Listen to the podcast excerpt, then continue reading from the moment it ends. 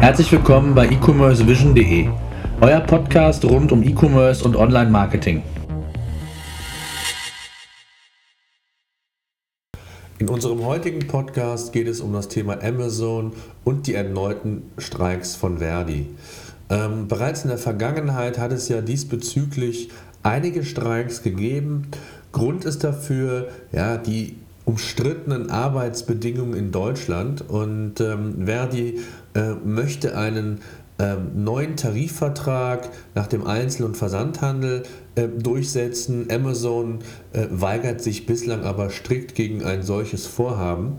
Ähm, Auslöser für die erneuten Streiks war eigentlich eine Ankündigung Amazons in Graben bei Augsburg in dem Logistikcenter, die Löhne von zwei, um 2,1 bis 3 Prozent zu erhöhen und somit genau ja, nochmal so in die Wunde zu drücken, äh, dass Amazon hier die Preiserhöhungen vorgibt und nicht Verdi äh, in Form eines neuen Tarifvertrages, wie das äh, im Grunde genommen ja von, von ähm, Gewerkschaftsseite vorgesehen und gewünscht war.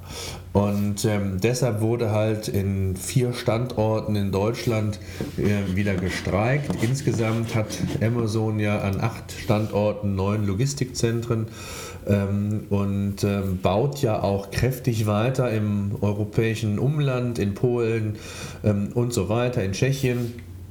Ähm, und es wird jetzt äh, ja, zu sehen sein, ähm, wie Amazon reagiert. Verdi spricht von unmenschlichem Leistungsdruck, von zu kurzen Pausen. Ähm, die Urlaubsregelung ist nicht so, wie, wie man sich das vorstellt und deswegen wünscht man eben ähm, diesen neuen Tarifvertrag, den Amazon aber in der Form bislang äh, strikt abgelehnt hat. Ja, uns würde an dieser Stelle interessieren, wie ihr diesen Streik seht. Äh, auch von der Strategie her, äh, glaubt ihr, dass es richtig ist, immer mal wieder mit Nadelstichen aufzukommen, wie das im Moment der Fall ist?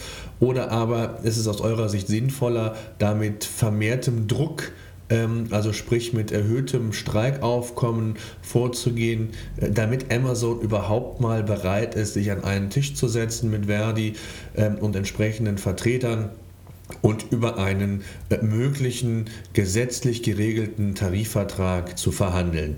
Schreibt uns gerne in die Show Notes oder in die Kommentare, je nachdem an welcher Stelle ihr euch befindet und diesen Podcast hört. Wir freuen uns auf euch. Bis demnächst.